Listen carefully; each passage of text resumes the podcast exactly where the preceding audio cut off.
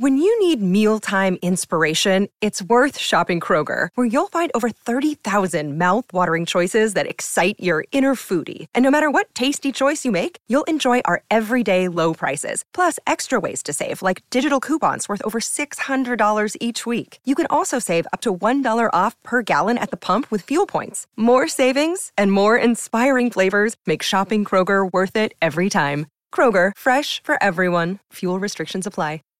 Save big on brunch for mom, all in the Kroger app. Get half gallons of delicious Kroger milk for one dollar and twenty-nine cents each. Then get flavorful Tyson natural boneless chicken breasts for two dollars and forty-nine cents a pound, all with your card and a digital coupon. Shop these deals at your local Kroger, less than five miles away. Or tap the screen now to download the Kroger app to save big today. Kroger, fresh for everyone. Prices and product availability subject to change. Restrictions apply. See site for details.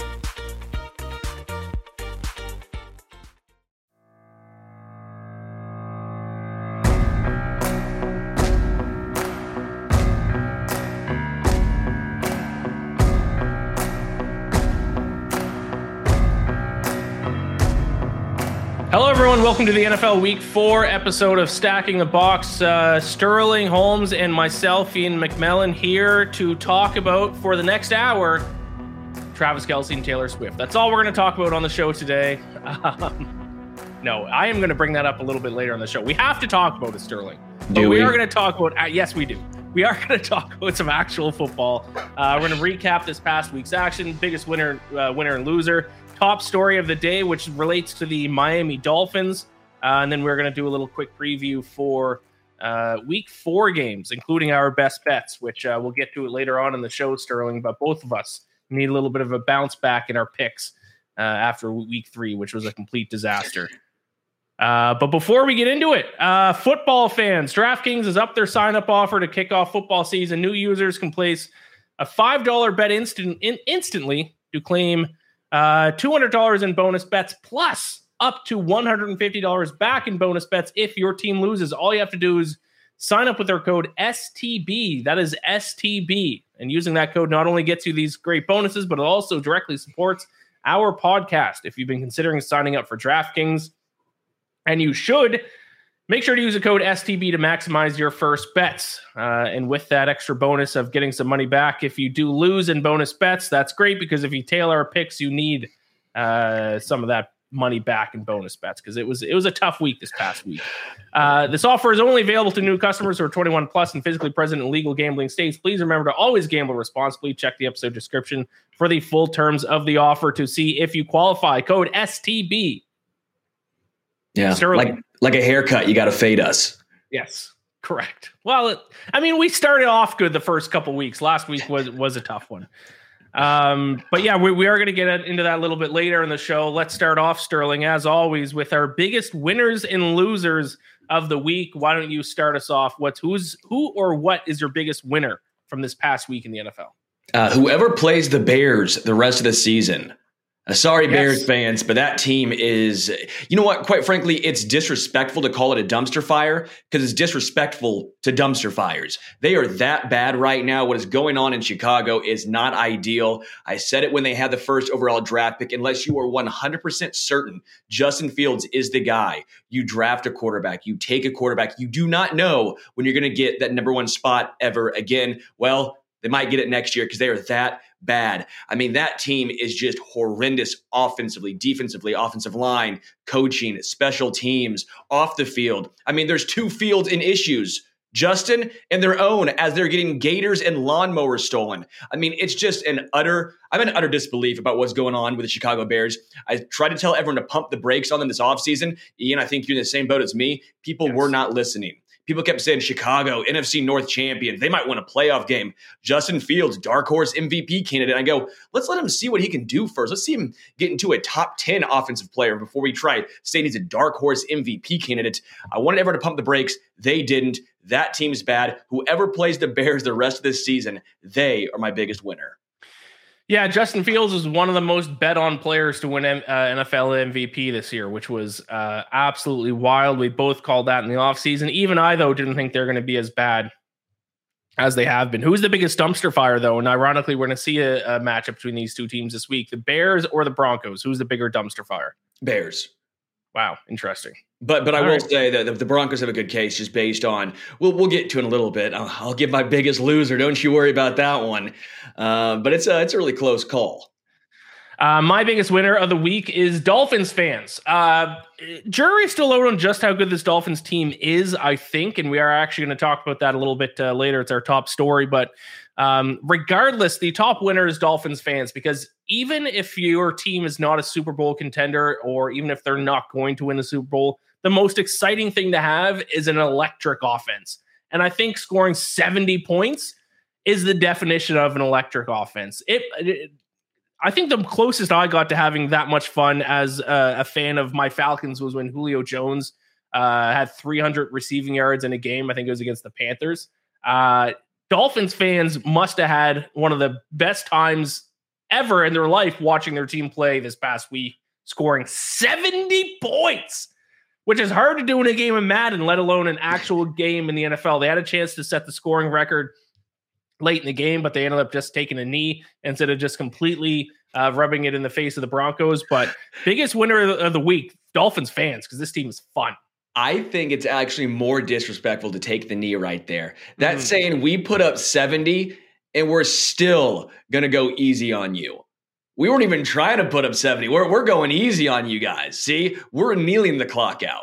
We could score more, but we're not going to. I found that almost more disrespectful. I, I was a huge fan of that. That made me laugh.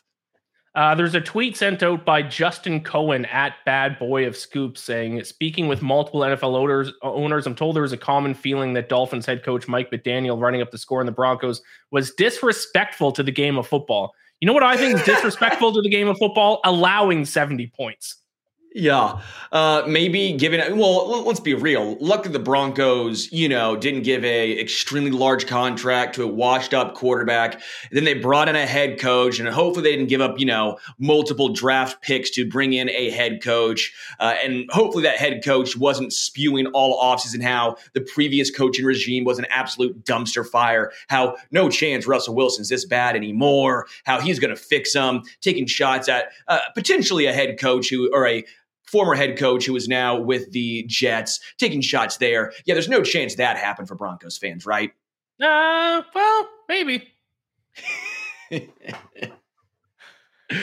Which no, leads like you into yeah, your biggest loser of the week, which is yeah, Sean Payton, man. Sean Payton. Sean Payton. You can't talk off-season talk, all just trashing the previous coaching regime and just sitting here saying how they're so bad. No way Russell Wilson's this bad. Uh, you, you know, it had to be the coach. This is the worst coaching display I've ever seen. And no, the worst coaching display I've ever seen, Sean, was Sunday when you got a seventy burger put on your head on your dome.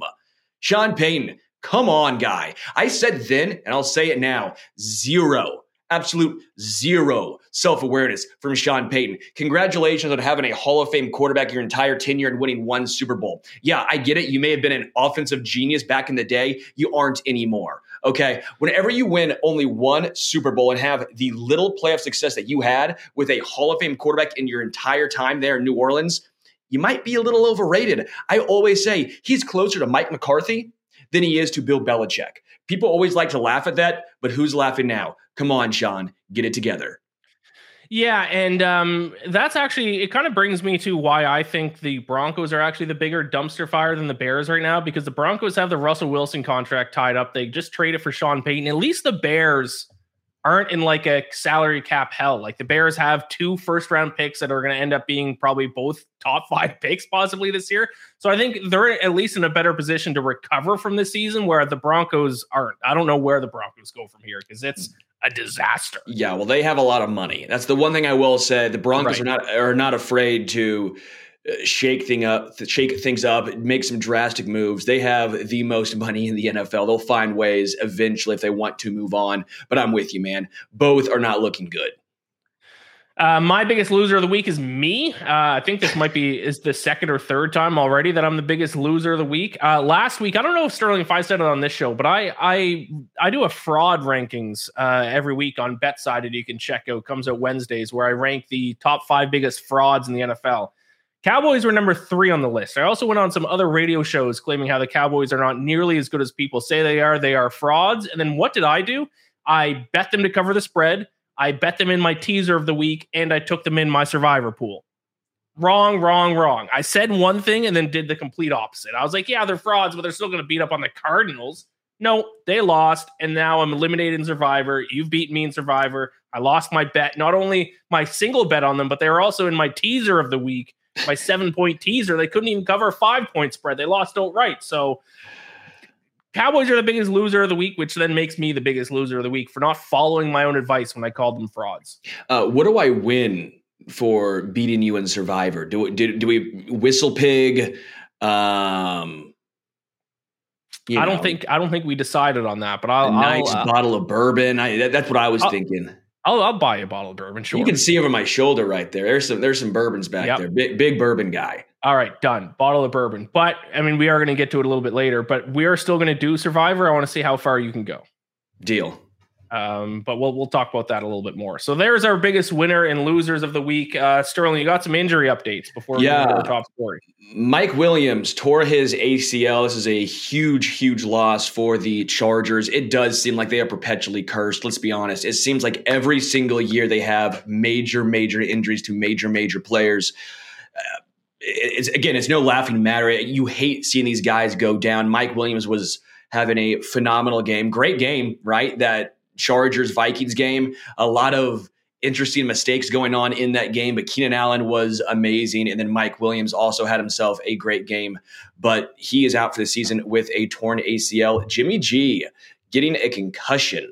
Um, looked like he actually came back in that game, but now he's getting um, he's in concussion protocol. So his um, next week's uh, availability is is still up in the air. Uh, and then in regards to Joe Burrow, uh, Joe Burrow obviously had that calf injury. He was able to play through it. That to me was a bit of a surprise. I thought it made sense for him to rest, but looks like they needed him in that game. He didn't have a great game, but just enough to get it done over the Rams. Uh, but again, to me, the Mike Williams injury is probably the uh, largest fantasy football repercussions out there. Uh, and I'll say Derek Carr, I'll, I'll toss his name in the mix too. Sprained A C joint. He's week to week for the Saints, but um, I kind of want to see Jameis Winston play if that's who's going to step in. Uh, if he doesn't, if he can't go, if they're just going to roll with Taysom Hill, but I, I need more Jameis Winston in my life. Yeah, j- just for the the comedic effect of everything he does makes me smile. He yes. just seems like a nice right. guy. Like I would love to grab a beer with Jameis Winston just to hear him talk. Yes, he's the best. Um, all right, top story. And maybe, I mean, maybe this uh, could have been an overreact, underreact. Now, I was very tempted to make Taylor Swift the top story because let's be honest, Sterling, that is the objective top story in the world of N F L. But we'll keep that uh, uh, for the next portion of the show. I made the top story today. Do the Dolphins have one of the greatest offenses of all time? Or, mm. or is that an overreaction? This could be an over uh, overreact, underreact segment here. But the Dolphins, seventy points last week. Uh, I think they're three points shy of having the most points in N F L history through the first three weeks. I think the a Cowboys team from the nineties had three more points through the first three weeks. Um, could have set the scoring record this past week for a single game. Uh, could have set the uh, record for most yards um, in a game. And now with the extra game on the N F L schedule, if they keep this pace, they are going to set the offensive records for most points scored in a season, probably most yards gained in a season. What's your feel on the Dolphins offense? Are they as good as advertised through the first three weeks? Yeah, I think they are as good as advertised. I don't want to say they're the best in N F L history. That's a bold take through only three weeks. That's not even a right. bold take. That that to me is an, almost an asinine take to say they are the best. I need to see more. But as you mentioned, they are trending that way, Ian.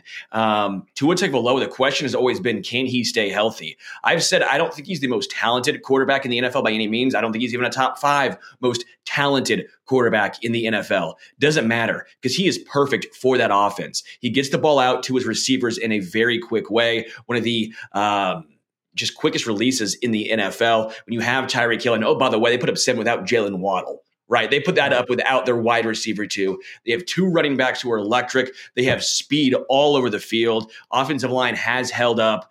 Um, that offense with Mike McDaniel, with Tua Tagovailoa, with Tyreek Hill, with all of the speed and the weapons, it's a perfect marriage. You take one piece out. You take Tyreek Hill out, they probably take a huge step back. You you try and, and, and put even Justin Herbert instead of Tua Tagovailoa in that offense. I think it's going to look completely different. I'm not saying Justin Herbert's not more talented, because I do think he's more talented, but talented, but talent doesn't always translate to certain offenses. Tua Tagovailoa does, does exactly what is asked of him. He doesn't do things that he doesn't put the ball in harm's way, gets the ball out quick. Just to me, they are a well-oiled machine.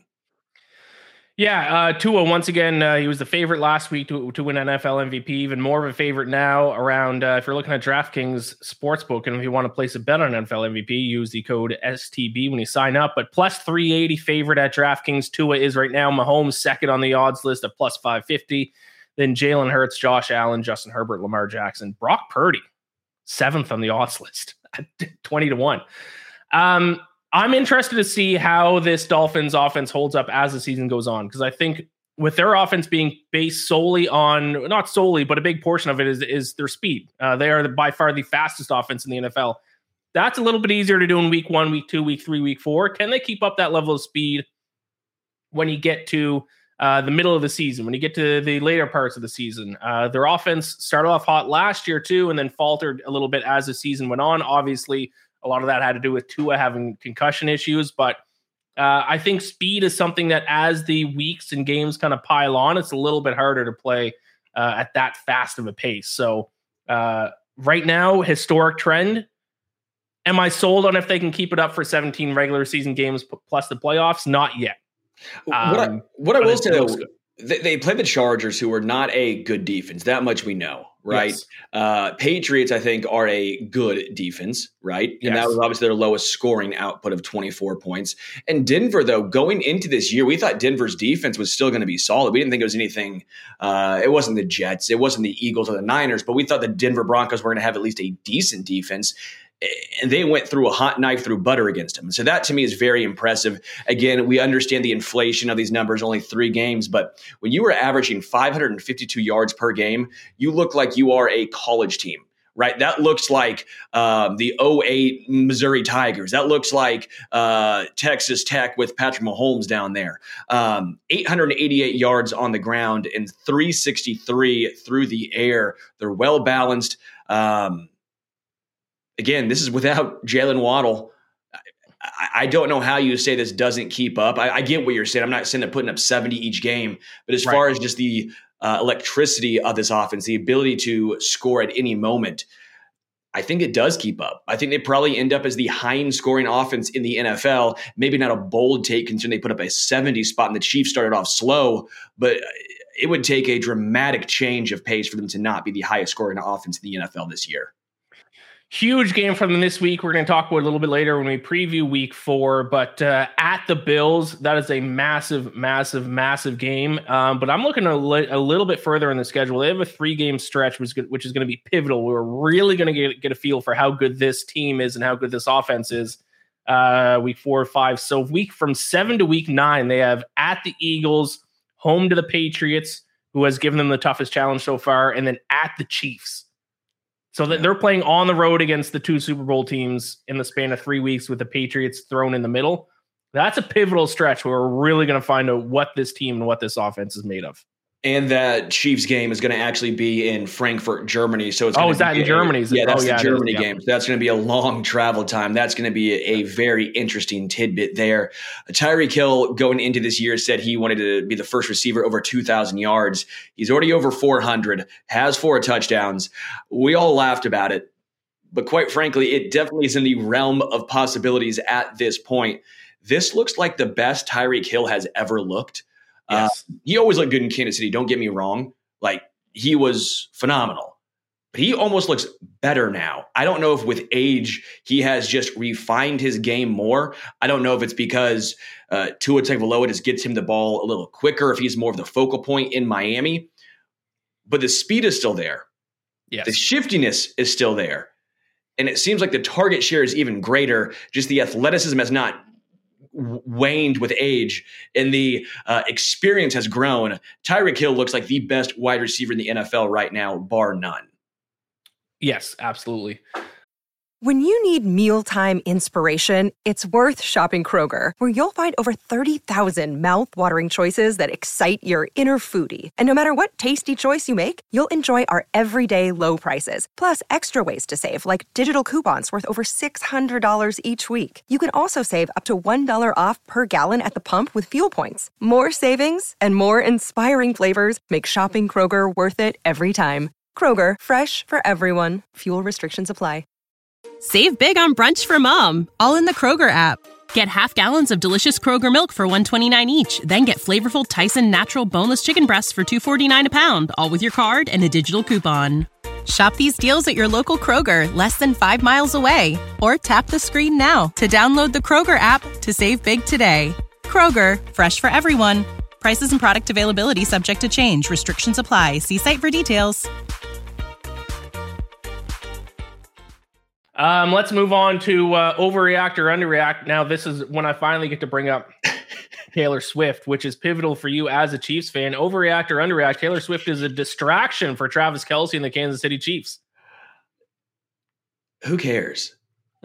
A lot of people do. Sterling. I get it, but like a I lot of people care. I get it. And I'm not going to yuck someone's yum. If you care, you care. I get it. But for me, it's... It's their personal lives. It's their personal lives. Like if they want to date, if, if if that's fine. That does not bother me whatsoever. It's cool, I guess. It's fine. But like during the game, I get it. The Chiefs were beating the Bears so bad. There was nothing else to talk about. But Greg Olsen kept talking about Taylor Swift, I guess, because you have to fill time. But I'm sitting here going, I, I just don't care that much.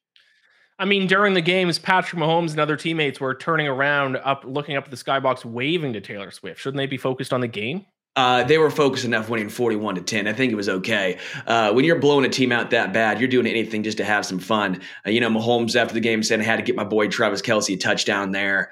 Um, it's fine. You know, Taylor Swift is the what biggest performer there in, in the world right now, at she least in, be the most in, famous in the U S A. Yeah, it's very impressive. Travis Kelce, shout out tight ends, right? Like the tight end market's got to be booming yes. right now, feeling pretty good. Uh, I will say it was something from like a like a Hallmark movie, right? Uh, Travis Kelce gets the, the he takes her to a game. He has a touchdown, scores. They they crush and they're having a lot of fun. And then he drives away in a uh, top down. What was like an old like nineteen sixty-seven Camaro? Um, I mean, it was pretty sweet. Don't get me wrong. I just don't care that much about football players, what they choose to date or who they choose to date and what they choose to do off the field. That's their own of personal course. lives. Yeah, and I don't think it's going to be a distraction. It is fun. I do actually kind of love it, though, because I love the battle between Taylor Swift fans who think that, like, Travis Kelce is, like, below Taylor Swift because he's a football player. And then there's football fans that are like, she should be lucky that she's dating Travis Kelce. He's a future Hall of Famer. Um Speaking of tight ends, uh, earlier wait, wait, today. Wait. I saw a great one, man. I saw a really good one from a Taylor Swift account on Twitter saying, uh, Taylor needs to watch out. Looks like Travis has a little bit of a hot head. It was when he was getting in a fight during training camp when he yes. was pushing that. Someone was like, she should. She should watch out. I'm like, it's football. What, what do you? Uh, well, not everyone punches teammates. Well. Well. Well. Um, I spoke to Mark Andrews this morning, uh, and if you're listening to the audio version uh, of this show, uh, you will hear the Mark Andrews interview to close out the show. Uh, if you're watching this on YouTube, the Mark Andrews uh, video will be live tomorrow, Wednesday, so check that out. Uh, but of course, I had to ask him exactly about this because, as you mentioned, Sterling, the tight end position now might be the hottest position to play in football. Yeah, who's he dating now? Uh, I, I didn't want to ask him about his personal life. I tried to find out myself. I tried to do uh, some investigative work. I could not find it out. I didn't want to put him on the spot and ask about his dating life. Yeah, Rihanna might be out there. I don't know. That's, we'll just, we'll just yeah. throw some.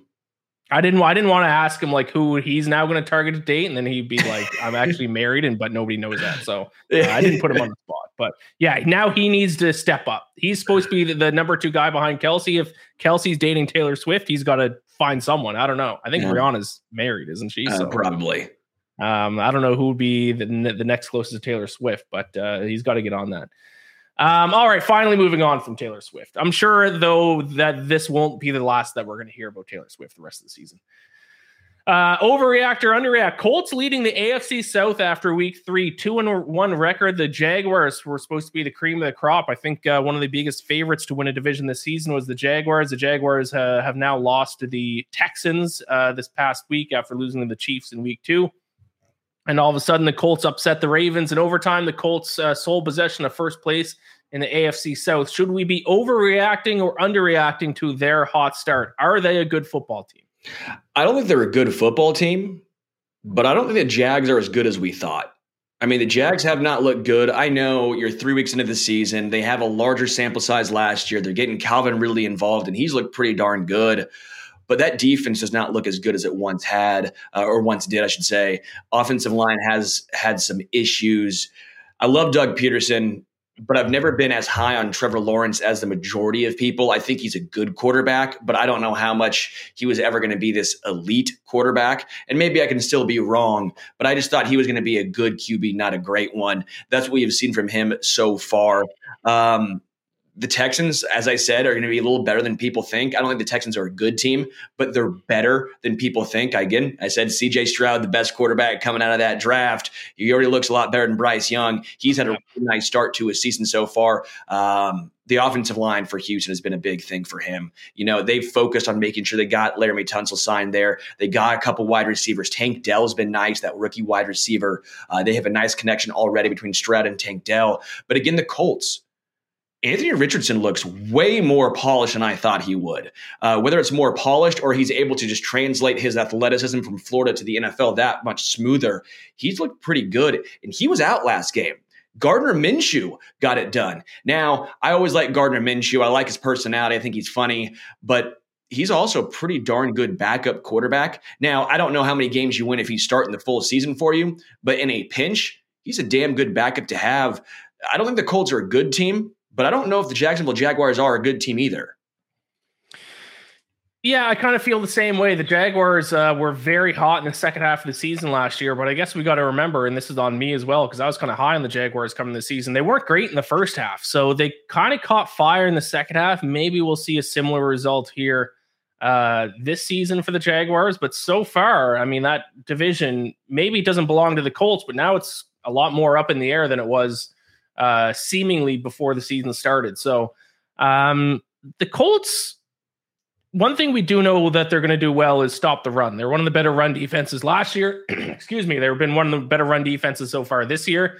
Uh, and any team that can stop the run is going to be tricky for a lot of teams to face. So um I'm going to underreact a little bit to them leading the A F C South through week three, but uh I'm going to overreact to the A F C South now being a lot more wide open Uh, than we all originally thought. Uh, overreact or underreact to the Vikings uh, season potentially being over already at oh and three, a winless Vikings team. Are we overreacting or underreacting to their oh and three record to start the year? If you think their season's over at oh and three, that's a serious overreaction. Yes. There are still fourteen games left. If you look at, I, I get it's the start of the season, all that stuff. How many playoff teams have had a oh and three stretch at any point in the season? The Vikings just so happens to be at the start. They've actually looked like a pretty decent team, which makes this even more intriguing to me. Offensively, they've been humming. Kirk Cousins has looked really, really good. Uh, I know Jefferson went out at one point with an injury, so that's something to at least keep an eye on. But the defense needs to turn around for the Vikings if they don't have any hope of turning this season around, but they have time. fourteen games. The offensive line has also been a little bit of a uh, disaster as well. Kirk Cousins perpetually seems to be getting hit hard time and time again, but that dude is one tough S O B. Um, I think the Vikings bounce back. I don't think that N F C North is that good. I know the Lions are two and one. Uh, the Packers are two and one as well. You know, I'm not super high on the Packers, although Jordan Love does look solid. The Lions, I think, are a they're probably a playoff team, but in a down N F C, I think two teams from the N F C North make it. I think both the Vikings and Lions end up making the playoffs. No, the Vikings season is not over. Yeah, I agree. It's very funny, and I mentioned this last week, and it's kind of been more of the same for the Vikings, where last year they were a team that I felt had a lot of luck, and they won a lot of games they didn't deserve to win. You could make the argument they've deserved to win all three games so far this season, despite them being oh and three, and the statistics kind of back it up. Net yards per play, my favorite stat to look at. Obviously, it doesn't take into consideration a lot of things, but it's the yards gained per play on offense, subtract the yards given up per play on defense. Vikings seventh in the N F L at plus zero point seven, despite being oh and three. So that's better marks than the Bills. It's better marks than the Cowboys. It's better marks than a lot of teams. Um, so, yeah, I, I'm not giving up on the Vikings just quite yet, especially just because, uh, like you mentioned, Sterling, not exactly the strongest division. It'd be a little bit different if they had one team in that division that was definitely going to win it, a team that was a three and oh, and then now we're looking at the Vikings having to try to battle for a wild card spot at best. But that division is still wide open, even with the Lions and the Packers being at two and one. So, yeah, uh, yeah, I'm underreacting to them being uh, uh, oh and three to start the year. Overreacting or underreacting, um, Bijan Robinson deserves to be the offensive rookie of the year through the first three weeks, because this is a great season for rookies in general. A lot of rookies, both offensively and defensively, had, have had a good start, but it's still Bijan Robinson, three to one favorite ahead of Anthony Richardson, C J. Stroud, Puka Nacua, Zay Flowers, uh, Davon Achane, Jahmyr Gibbs, Jordan Addison, Tank Dell, Bryce Young. There are a lot of good rookies. Does Bijan Robinson still deserve to be the favorite? I would probably go with C J. Stroud, or actually most likely Puka Nacua. Puka Nacua deserves to be the rookie of the year if it ended right now. Well, the season doesn't end right now. We'll see what happens if and when Cooper Kupp comes back, how much that actually takes into and bites into Puka Nacua's target share, yards per game, receptions, all that stuff. Because Puka Nacua right now would be my guy. Uh, but I do think C J. Stroud and maybe even Anthony Richardson, when it's all said and done, are going to have a good case in their own right. Uh, it's going to be difficult probably for C J. Stroud record-wise, probably different for, d- difficult for Anthony Richardson as well record-wise. But I, I think this is a really deep and really good rookie class. You're the Atlanta guy here. What are your thoughts on Bijan Robinson?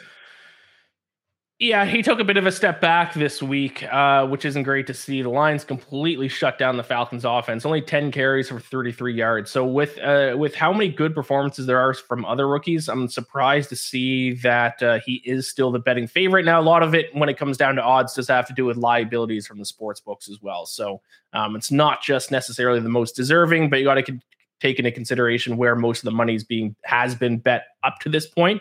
Uh, but I agree. I think if uh, it ends today, but then again, Puka Nacua, he had a decent game last night, but still a bit of a step back, five catches for seventy-two yards. But still, I think if the season ended today, three weeks in, I think it's still Puka Nacua who probably deserves to be offensive rookie of the year. But there's a lot of names on this list. If I was betting on someone to win it right now, I would not be betting Bijan Robinson at three to one. There's so much better value on this board. Yeah. Um, All right, over overreact or underreact. Zach Wilson is the worst starting quarterback in the N F L. Man, um, yeah, he is. Right. I, I'm trying to think. Josh Dobbs. Uh, the way Justin Fields has played probably has his name in the ring, but I believe more in Justin Fields than I do Zach Wilson. Um, dude, it's he's bad. bad. It's I bad. mean, it's bad. He's he, gotten worse. He's actually gotten worse compared to previous seasons. And it was hilarious because that first game he came in, I thought, all right, he had that one bad interception. But besides that, I was like, he played solid, right? Maybe he has grown. Maybe he has learned and settled down a little bit. We know he has the athletic traits and the tools, right? He's mobile, big arm. Dude, he's bad.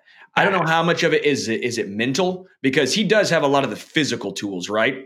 But a lot of guys had physical tools. Jamarcus Russell is the name that always comes to mind. But Ryan Leaf had the physical tools. But there's not just physical attributes in the N F L. It's the mental side as well. Zach Wilson, uh, former Jets quarterback, looks like he's seen ghosts, right? Sam Darnold said that. Looks like Zach Wilson is seeing ghosts too. Yeah, I'm overreacting. I think this is uh yeah, this is uh, he, they got to go somewhere else. He has completed fifty-two point four percent of passes, five point six yards per throw, two touchdowns, four interceptions. And this is a team that has one of the bet- better defenses in the N F L, and they can't do anything. ten points the last two games. ten points offensively in week one, too. The, the, uh, no, they won twenty-two sixteen. So they got a, a few more than ten points, but still the winning touchdown was the special teams touchdown. Um, this is not good. But it's a disaster. I, I don't know where the Jets go because the offensive line is horrendous. Horrendous. Uh, there are so many injuries. There's a plethora of injuries along the offensive line. People are moving everywhere. Uh, you have to have a mobile quarterback. Like, you put Matt Ryan back there, that's going to be even worse because Matt Ryan's getting, he's a statue, right? You put Joe Flacco back there, it's going to look even worse because at least Zach Wilson's slightly athletic, right? He can move. He's mobile. Right. I'll give him that. I don't know where the Jets go because it's not just a, a plug and play if you get a veteran quarterback. You also have to have a veteran quarterback who's mobile. And that's going to be the issue for them. I don't know the way or the way the Jets even consider going at this point because this is a um, this is bad, man. I think the offensive line has to be fixed first because how much can you put on Zach Wilson when he's constantly under pressure? You can put some right. some. He's not good, but again, if you're not getting any any sort of time, you got to. It's a two way street here. Yeah. Yeah, it's been yeah, it's been a, a nightmare season for Jets fans who had Super Bowl aspirations when things started. Um, the last one here, we are we actually kind of touched on this already, but bigger dumpster fire between the Broncos and the Bears. You say Bears, I say Broncos. Yeah, um, the Broncos just because they have a they have a lot of money. I think they can get out of this. I know they can't necessarily because of the contract to Russell Wilson. They give draft capital to bring in a head coach who I think was. Um, Little, little too cocky about the yeah. whole situation. But the thing with the Bears, they thought that they were competing this year. Like they yeah. thought that this was their year, and they're not even close. They give a lot of money to bring in a middle linebacker, right? They tried to fix that defense. That defense looks bad, man. They're one of the worst defenses right now in the N F L. Now, I thought they were going to be pretty good, but they look bad. Um, their left tackle, who is a uh, sophomore, um, second-year guy, pretty good last year.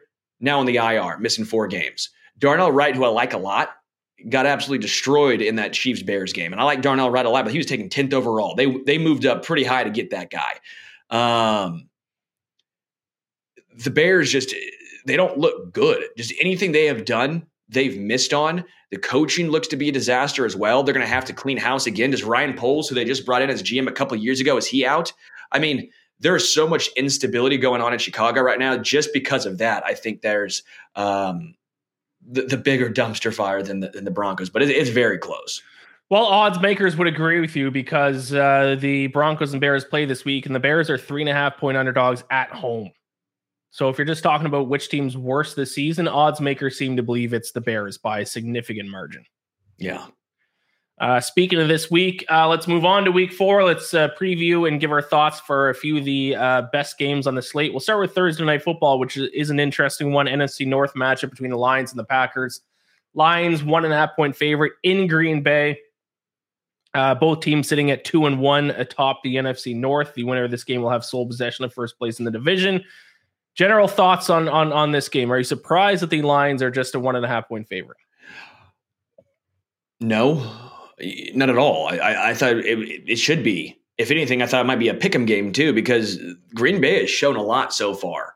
I mean, they they've looked pretty solid. They they could be three and zero, right? They what what game they lose to? They lost to the the Falcons, right? That was the Falcons game. They lost by one point. Yeah. Um, I mean, they, again, you can make the same case. They probably should have lost to the Saints, but they found a way to to win late in that one. Packers have impressed me. The Lions have have been okay. I know they beat the Chiefs, but they didn't do a ton in that game. They had a great, you know, fake punt, but that offense was not humming like it was towards the end of last year. Um, you know, I, I think it's a pretty fair line. Personally, I might even go with the Packers in this one just because they are at home. So I'm going with the Lions. One thing about the Packers um, that I don't think enough people are talking about, Jordan Love. I know he has thrown seven touchdowns and only one interception, I think. But Jordan Love through the first three weeks has a completion percentage of just fifty-three point one percent. The only quarterback in the N F L with a worse completion percentage is Zach Wilson. It's difficult to continue to win games when you're completing fifty-three percent of passes. Obviously, the touchdowns are great. Obviously, the, the lack of interceptions is great. But if you're only completing fifty-three point, or fifty-three point one percent of passes, that's going to come back to bite you. And I think it's going to bite him this week against the Lions. So I actually like the Lions a lot in this game. I think the Packers are borderline fraudulent because I don't think they're as good as a record or, or as good as most people think, because Jordan Love is getting a lot of praise, I think, so far this season that I don't think is necessarily deserved. Hmm.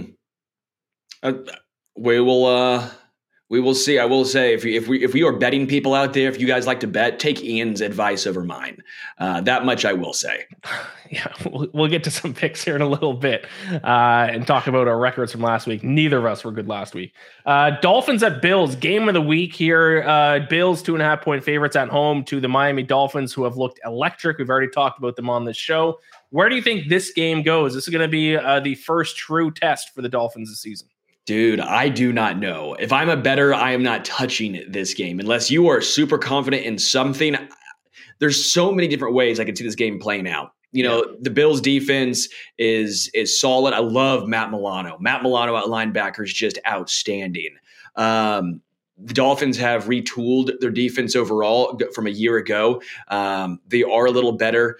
Uh, you know, Josh Allen at times reverted back to what he was uh, his rookie year, you know, and now no Brian Daboll. I've always said that's a big loss for, for the Bills because his uh, turnover margin just skyrocketed up. He started having the turnover issue again the second Brian Daboll left. Well, he's yeah. looked okay the past couple of weeks since that first week one. Um, you know, Miami just put up a seventy spot on what I thought was a decent defense, probably the same ilk as the Bills defense. You know, how much of that is just the Broncos giving up, rolling over? How much would the Bills understand that, hey, this is a divisional game. We need to have it. They're going to play a little tougher. I just don't touch this game, man. I think this is going to be a great game. I can't wait to watch, but I want to watch as a fan, not as a bettor. Yeah, if there's any game that you can just watch uh, without betting on it and you're still going to, you know, feel just as much ex- as uh, excitement, it would be this one. Um, I like the Dolphins getting the points in this one. I'm not totally sold on the Bills so far this season. I know they're coming off two big wins. Those wins were against the Raiders and Commanders, but when you look at their metrics, actually not as impressive as you would think after two blowout wins. Uh, just ninth in the N F L in net yards per play at plus point three. Dolphins lead the N F L in net yards per play at plus three point one. The next closest team is plus one point eight. So obviously a small sample size, three games, but analytically the Dolphins, um, the metrics match what the final score has been in their games, whereas the Bills maybe not so much. So um, I would set this game as a pick'em. I'll take the points with the Dolphins, but it's it's it's going to be a fun one for sure. Total at fifty-three and a half. So uh, odds makers are expecting some points in this one.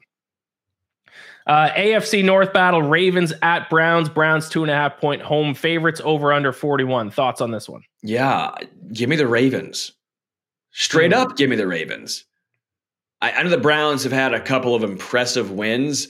Uh, I know this was the best Deshaun Watson has looked, even though the you know a- average air yards weren't great. It's like he's really pushing the ball downfield a ton. I think the Ravens are going to win the or the uh, A F C North this this year.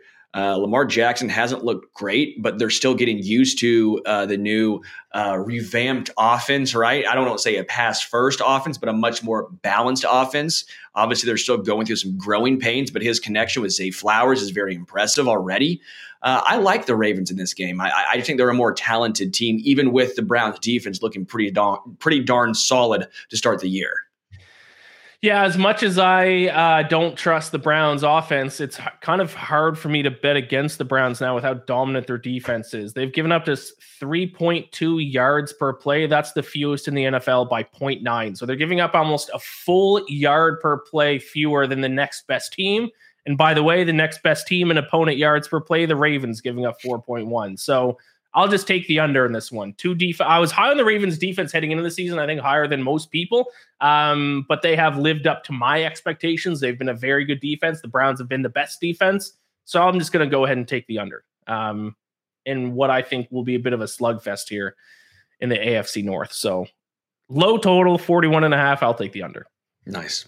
Patriots, Cowboys. Cowboys minus seven. Can the Cowboys bounce back after what might be the most embarrassing loss of the season against the Cardinals? Well, probably not as embarrassing as giving up seventy points to the Dolphins, but losing to the Cardinals was bad. And they weren't even, they, it wasn't even close. Mm-mm. Can they bounce back? Yes. Will they bounce back? That remains to be seen, but I'm going to say yes as well. I think they do bounce back in this game. They are a team with Super Bowl aspirations being in that N F C, right? They're going to have something to prove. They understand this. You know, I know it's a cliche, a cliche to say, you know, they got something to prove, a chip on their shoulder. I hate that saying, but they're going to be very, very focused. The, the Patriots aren't a super talented team. I do love Christian Gonzalez, that cornerback they drafted. I, I loved it when they uh, when he fell to the Patriots. I thought that was going to be a perfect marriage between Bill Belichick and Christian Gonzalez for his career. So far, early returns look extremely, extremely good. But I do think the Cowboys are just a much more talented team. They're going to win this game, and I think they win it by double digits. I will save my thoughts for this game because it's it's one of my picks this week. So I, I, I'm going to hold my thoughts on a little bit, but it's going to be an interesting one. Um, mm. The fifth game I want to bring up is Monday Night Football just because the spread's so close, but I do want to get your thoughts on the Chiefs game as well. So why don't we actually just start with the Chiefs really quick? Really quick, as a Chiefs fan, how do you feel about this against the Jets? Nine and a half point favorites, not the double-digit mark. Do the Chiefs just run all over the Jets now that now that there's no Aaron Rodgers? Which, by the way, this Sunday Night Football game is going to be great. Now it's not so not not looking so great now. Yeah, I think they do. The Chiefs defense has been really good to start the season. Yeah. They've gelled really well. Steve Spagnuolo is a great defensive coordinator, especially against young quarterbacks, quarterbacks who can get frazzled easily. There's going to be a lot of design blitzes. Zach Wilson, I feel bad for. The offensive line of the Jets is just horrendously bad. Man, I feel bad for for for Zach Wilson, for Jets fans, because I think the Chiefs just roll this game. I think it's going to look a little bit like the Bears. Uh, not as many points scored by the Kansas City Chiefs because the, the Jets defense I do think is really good. I have a lot of respect for the Jets defense. But, you know, if it's twenty-eight to ten, uh, that, that's easily the nine and a half points, right? You know, twenty-eight to fourteen even. A late, a late score from the Jets. I just don't see the Jets scoring more than fourteen points. Yeah, it's going to be a tough one. Uh, I'm going to take the under in that one as well. Uh, but Seahawks, Giants, Monday Night Football, two teams uh, hoping to return to the playoffs. Uh, Giants been disappointing to start the year. The Seahawks are looking solid. Uh, two and one record for the Seahawks. Uh, but close spread, Giants, one and a half point home favorites, over under forty-six and a half. A little bit of a weird one. I don't really know what to expect from either team. Yeah, it's two very up and down teams. I was a little higher on the Giants than maybe most people were. Yeah. Uh, I thought Isaiah Hodgins might get involved a little more this year, not seeing a ton of that. Daniel Jones has been really, really bad. Uh, as a fantasy football owner of Daniel Jones, I thought, hey, his legs will be good. I'll draft him like last round. Y'all get a good running quarterback late in the draft. He's been brutal.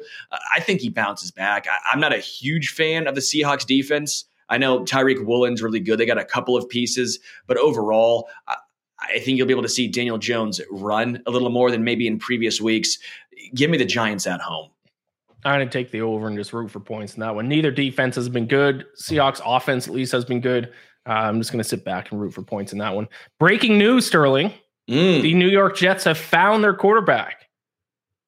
They have signed Trevor Siemian, pending a physical. No chance that's better. I mean, that's my point. When everyone says sign a guy, sign a guy, I'm always sitting here, well, who are you going to sign? It's going to be someone like Trevor Siemian. And, of course, it's Trevor, Trevor Siemian. Siemian. Let's go ahead and just take a look back at Trevor Siemian's career. What do you what do you say? Let's see what Trevor Siemian has done. Trevor Siemian, let's go to StatMuse. Uh, he has completed uh, fifty-eight point nine percent of passes in his career. Uh, averaging six point seven yards per attempt, two hundred yards per game. He has thrown, let's go ahead and see here. He has thrown forty-two touchdowns to twenty-eight interceptions. That's not great either. Um, Those are Zach Wilson type numbers. Yeah, those are Zach Wilson type numbers. Let's let's up in Zach Wilson, do a little little comp. What do you say? Zach Wilson. Zach Wilson, let's get down to stats. You got to take a while because he's talked about a lot in the media right now. Not great. Uh, Zach Wilson's completed fifty-four point nine percent of passes, so you get a nice little four percent boost in uh, Trevor Siemian. Uh, yards per attempt, six point three to six point seven. Yeah, very, very close right there. Touchdown, seventeen and twenty-two ratio. Zach Wilson is seventeen touchdowns, twenty-two picks. Uh, he got oh, what's that? He has forty-two more touchdowns. Oh, yeah. So I guess Trevor Siemian is a little bit of an upgrade. Uh, rushing wise, though, probably not much. I'd take Zach Wilson's legs. I'll tell you what, it's going to be bad either way. Yeah, I think I don't think that's going to be the answer for the Jets. Uh, no word on whether or not they're going to start Trevor Siemian, but he, he is being signed by the Jets pending a physical.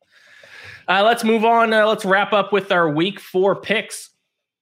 Uh, record-wise, not good last week. I went one and two. Uh, I was a clean six and zero through the first two weeks on this show. Last week I went one and two, so I'm seven and two on the season.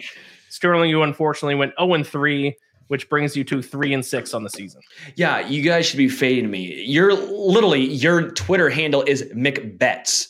Do you see a bets in homestretch, K C? I do. You not. Fade me like my haircut. Look at that thing. That's faded. You fade me. You don't. You don't roll with me.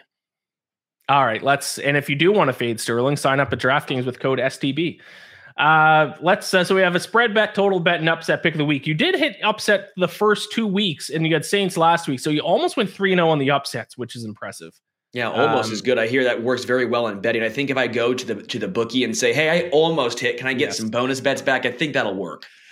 Uh, all right, best spread bet bet of the week. Uh, I'm going to go with the team who let me down last week. That's the Vikings. I'm going to take them minus three and a half against the Carolina Panthers. I think the Vikings are going to bounce back here. Like I said earlier, I think they're much better than their oh and three record indicates, and the Panthers stink. Um, I don't care who starts a quarterback for them. Their offense has not been good.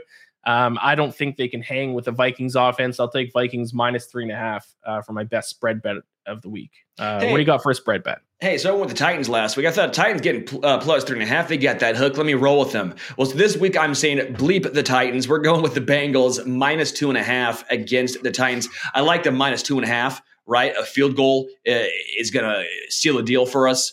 Um, the Bengals have not looked good.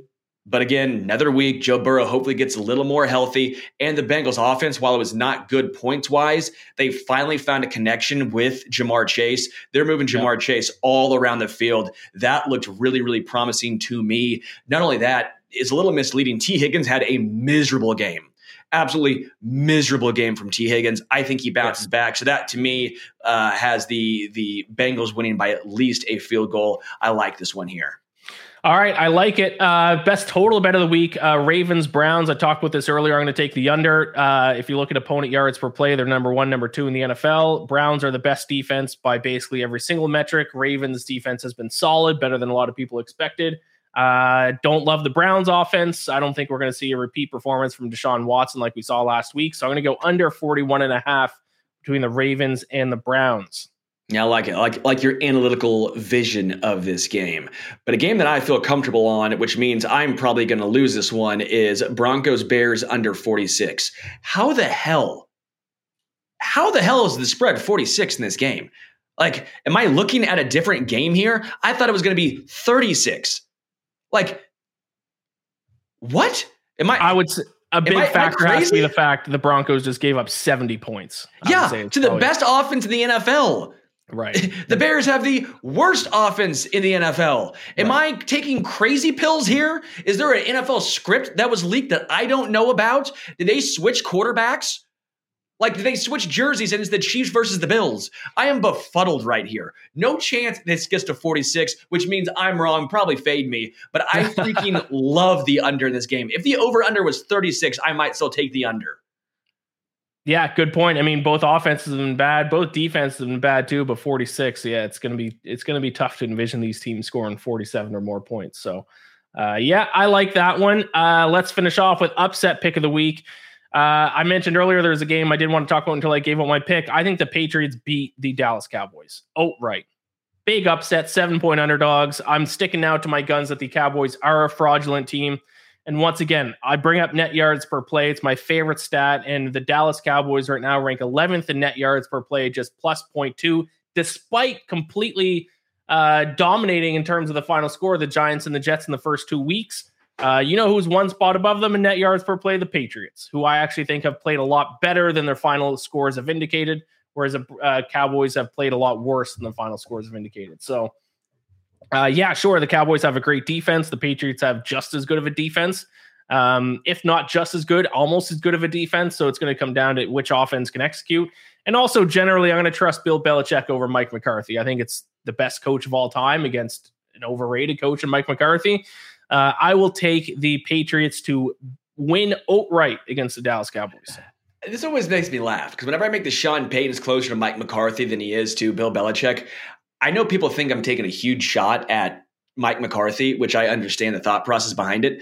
I always thought Mike McCarthy is a slightly better coach than people think he is. He's always the butt of jokes, and I get he always looks a little silly sometimes sitting yeah, there on does the look sideline. Goofy. Yeah, he looks goofy. I mean, it's not it's not uh, Jason Garrett just constantly clapping as they're getting steamrolled, but but I get he's kind of a goofy guy, McCarthy. I think he's a little underrated as a head coach at this point because everyone seems to hate on him.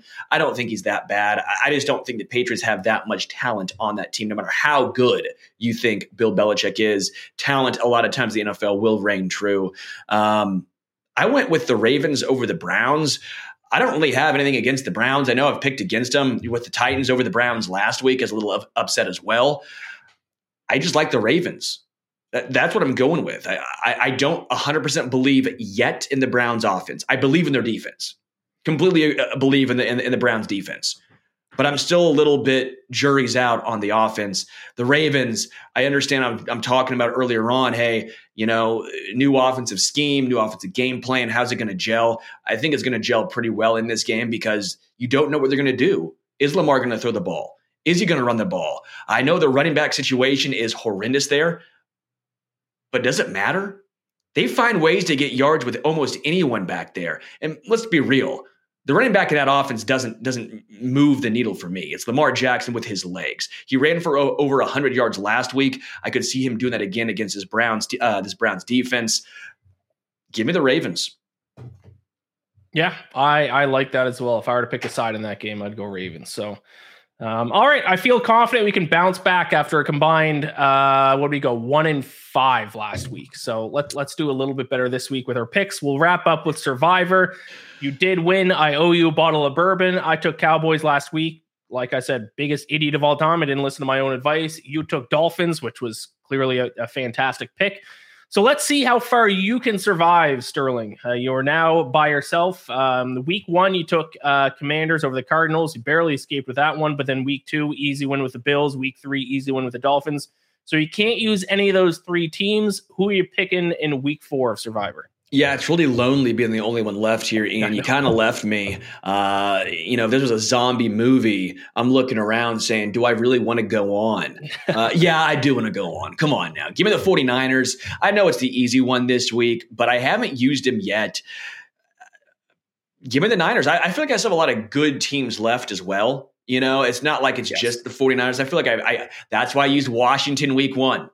It barely worked, but it worked. Okay. Give me the 49ers. They're against so the Arizona Cardinals. They're fourteen-point favorites. I will say the Arizona Cardinals, it just screwed me this past week by beating the Cowboys. Yeah, but the Cowboys, they're not the 49ers. Uh, 49ers are by far the biggest favorite of the week, a fourteen-point favorite at home to the Cardinals. So favored by two full touchdowns and two full extra points. Uh, that is a massive spread, but yeah, if you want to try to take the easiest pick of this week, in theory, if you base on based on betting odds, this is the easiest pick of the week. But yeah. I thought Cowboys as a twelve-point favorite was pretty easy last week, and we saw that one.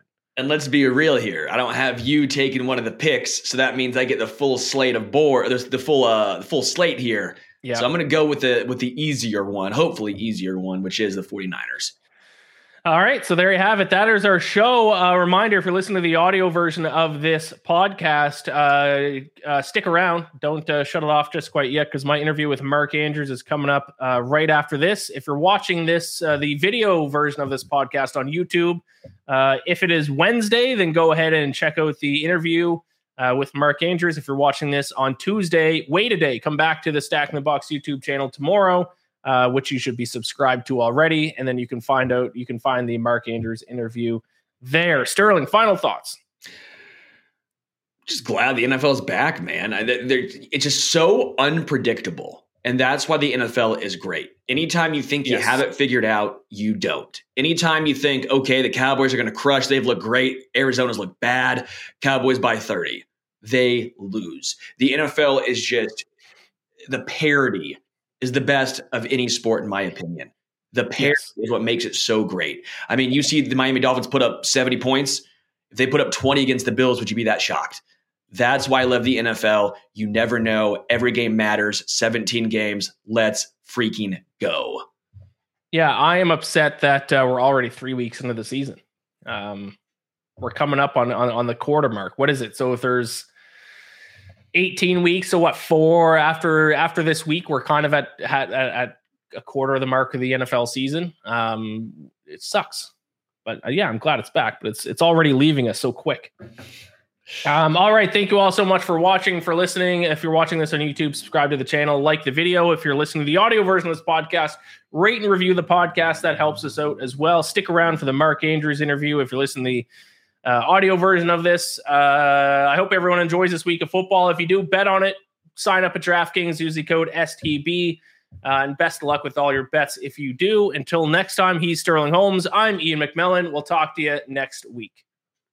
Hello, everyone. Ian McMillan here from Fansided. Joining me today on behalf of his go-to protein drink, Rockin' Protein, is tight end for the Baltimore Ravens, Mark Andrews. Uh, Mark is a member of Team Rockin', team of athletes who don't compromise on their performance and never settle uh, on taste or high-quality protein. Mark, I do want to talk to you, obviously, about your partnership with Rockin' Protein, but right off the top, I need to get your thoughts on the story that might be just dominating the football world right now. Uh, I don't know if you've been paying attention to this, but it's the only thing that's on the internet right now. It's been a big week for tight ends. Uh, obviously, your fellow tight end, Travis Kelce, seems to be dating Taylor Swift. Does this now make the tight end position the hottest and coolest position in football? Well, Ian, thanks for having me on first. Um, and you're right, man. It's a, it's all anybody can talk about right now, which is, uh, you know, it's kind of cool. It's a, you know, you gotta, you know, I think you got to give some, them some space and, and let them, you know, have their moment. But, um, you know, Trav is doing what he always does, and that's elevate the position. Yeah. Great point. Tight end's not really a, a talked about position, you know, uh, forty, thirty years ago. And now, Uh, a tight end is now dating the, probably the most famous person on, on the planet. Like that's, this is a big moment for tight ends, man. Yeah. Um, but I do want to talk to you obviously about the Ravens here. Uh, Todd Monken in his first year as their offensive coordinator. Uh, what has been the biggest difference through the first few weeks that you found in terms of the Ravens offensive scheme this year compared to past years? Well, I think that, you know, it's it's hard to compare year to year, but I think we're doing different things. You know, I think Coach Monken's got um, a great ability to to feel out a game and, and call good plays, and um, he's fiery. He loves the game of football. He's been he's been awesome to be around.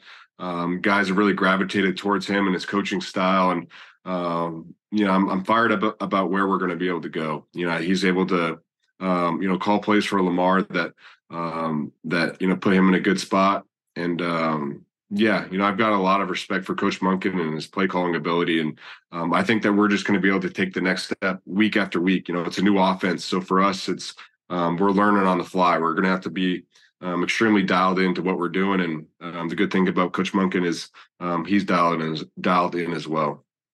Now, I know myself uh, as a fan, a lot of other fans, we expected the Ravens to throw the ball a little bit more this year, but at least through the first few weeks, still running the ball fifty-three percent of plays uh, under Monken. Do you think there's still room to throw the ball more moving forward, or at the end of the day, is it just about playing to the strengths of the offense?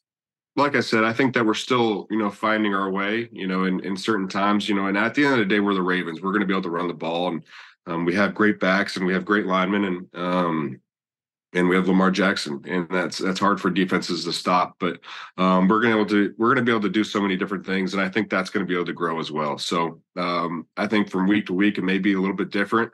Um, we're going to continue to to get better, um, and that may change. So um, we'll see we'll see what the road uh, ahead has in store. Uh, what do you say to the people who doubt the Baltimore Ravens uh, through the first few weeks here? Um, specifically, people who still seem to doubt Lamar Jackson. Can he win another M V P? Can he still play at that caliber of play that we saw from him the past few years? Yeah, yeah, I think Lamar is is as special as ever. You know, he's extremely focused. Um, I've talked about dialed in. He's dialed in. He's ready to go. Um, he's worried about nothing else but football and winning games, and that's a special Lamar Jackson. So, um, you know, you know what I have to say is that you know we're not we're not too worried about you guys, whoever whoever's you know talking bad about the Baltimore Ravens. We're worried about us. And I've got it on my shirt right now. It's it's all about us and and what we can do. You know, I think if we can control what we can control, and at the end of the day, if we do that, uh, we're going to be sitting in a good spot. I do uh, want to get your opinion on uh, something, a bit of a, de- a debate that we've heard that's kind of been a hot topic amongst the players. And no, it's not Taylor Swift, but it is uh, the debate between playing on turf against grass. Um, yeah. A lot of injuries in the N F L recently, especially, I mean, you being on the Ravens, you're certainly familiar with uh, injuries as well. Do you like playing on turf better than grass? Do you think the league should explore the possibility of all fields being on grass? What are your thoughts on this turf versus grass debate? Yeah, you know, I, I've actually, you know, loved this conversation that it's kind of starting to come, you know, come out and come to fruition, and and uh, guys are starting to speak up, you know, because it's um, it's tough. You know, I think, you know, when you're in college or when you're first getting into the league, you don't understand, you know, how, you know, bad turf can hurt. But, um, you know, I, I really don't ever want to play on turf. You know, turf's not a turf's not a fun surface to play on. Um, and, you know, as the N F L, if you look at, you know, the real data, and the real data is, is your N F L guys who are playing, and the guys that are playing are saying that turf doesn't feel good on the body. And so um, I think that's a real thing. I think that's something that they need to look at and be like, we need to take care of our players, because, um, you know, there is no league without the players, and they need to keep us healthy. And, and the way to do that is continue to have good grass. Good grass is a big thing. Uh, you look at soccer players, they have really good grass. So, um, you know, find a way to do that. And I think that that'd be, that'd go a long way. Uh, yeah, good point. I don't think pro soccer teams play on any turf, do they? That's all grass. So, uh, no, yeah, make the switch. They never would. Yeah, Mm-mm. exactly. Uh, I always, I always used to feel like I was faster on turf, but then my last year playing, I got turf toe, and that was, uh, you wouldn't think a, a toe injury would be that bad until you have one. Uh, not yeah. fun. So, uh, mm-hmm. I, I am also pro grass. Um, you got a big game against the Browns, uh, this upcoming weekend. Uh, the A F C North, obviously one of the most hotly contested divisions in all of football. Some of the best rivalries in the sport as well. Which team do you hate the most of your A F C North rivalries? Which one, if which one do you look forward to beating uh, every single season? I don't know if I'm going to give any bulletin board material here, but come on. Uh, no, but it's uh, we really do have an incredible division, and, and teams that um, you know, every time you play against them, it's a, it's an incredible game, and and they and the guys bring it. And you don't get that, I think, you know, a lot of other places or a lot of other places in the league within the division. So, um, you know, obviously the Steelers-Ravens game is an incredibly big game, and that's something you really got to get up for, get going, um, because it means a lot. There's a lot of tradition to it. Obviously Browns um, and Bengals, you know, obviously recently has been a big one too. Um, what are your thoughts on your Oklahoma Sooners this season, by the way? Uh, speaking about uh, how the Ravens may be a little bit under the radar this season, seems Oklahoma is nobody really talking about them about being a legit contender, but they are looking fantastic so far this season. Do you, do you still tune into Oklahoma games? Yeah, yeah, I'll, I'll watch a little bit. It's been tough to to see a lot of it, but, you know, from what I've seen this year is they, they've got the ball rolling. They've got the guys focused.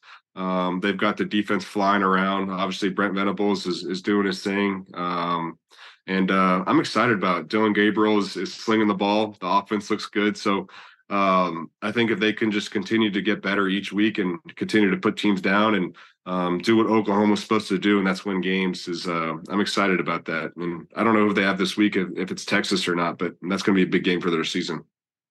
Uh, all right, Mark, talk, talk, talk to me about your uh, partnership with Rockin' Protein. Yeah, so I've a I've actually have an incredible partnership with Rockin' Protein. Um, it's my go-to protein drink. I drink it every day. Um, the thing I like most about Rockin' Protein is that um, you know, one, it tastes amazing. It doesn't have that chalky or bad aftertaste like a, a lot of other protein shakes do. Um, it truly does taste ama- amazing. I actually use the uh, the Builder um, protein line, and uh, I use the chocolate. It's got thirty grams of protein.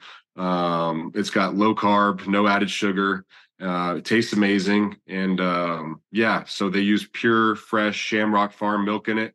And, um, it's so, so good. I encourage all you guys to go try it out. If you guys want to go check out a video, um, that I made with Rockin' Protein, um, go check out my Instagram. It's M at M A N D R E W S Mandrews.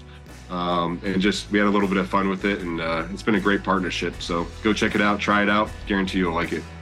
I love it. Uh, and I did just check there, uh, Mark. Oklahoma got Ohio State this week, and then Oklahoma next week, or sorry, Texas next week. So Let's maybe go. I can't get any bulletin board material from you about the Ravens. Can I get any about Oklahoma against Texas? Or can they take down the Longhorns in a couple man. of weeks?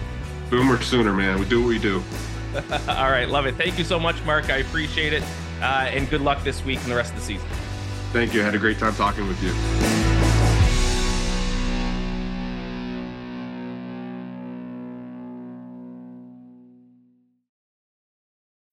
When you need mealtime inspiration, it's worth shopping Kroger, where you'll find over thirty thousand mouthwatering choices that excite your inner foodie. And no matter what tasty choice you make, you'll enjoy our everyday low prices, plus extra ways to save, like digital coupons worth over six hundred dollars each week. You can also save up to one dollar off per gallon at the pump with fuel points. More savings and more inspiring flavors make shopping Kroger worth it every time. Kroger, fresh for everyone. Fuel restrictions apply. Save big on brunch for mom, all in the Kroger app. Get half gallons of delicious Kroger milk for one dollar and twenty-nine cents each. Then get flavorful Tyson natural boneless chicken breasts for two dollars and forty-nine cents a pound, all with your card and a digital coupon. Shop these deals at your local Kroger, less than five miles away. Or tap the screen now to download the Kroger app to save big today. Kroger, fresh for everyone. Prices and product availability subject to change. Restrictions apply. See site for details.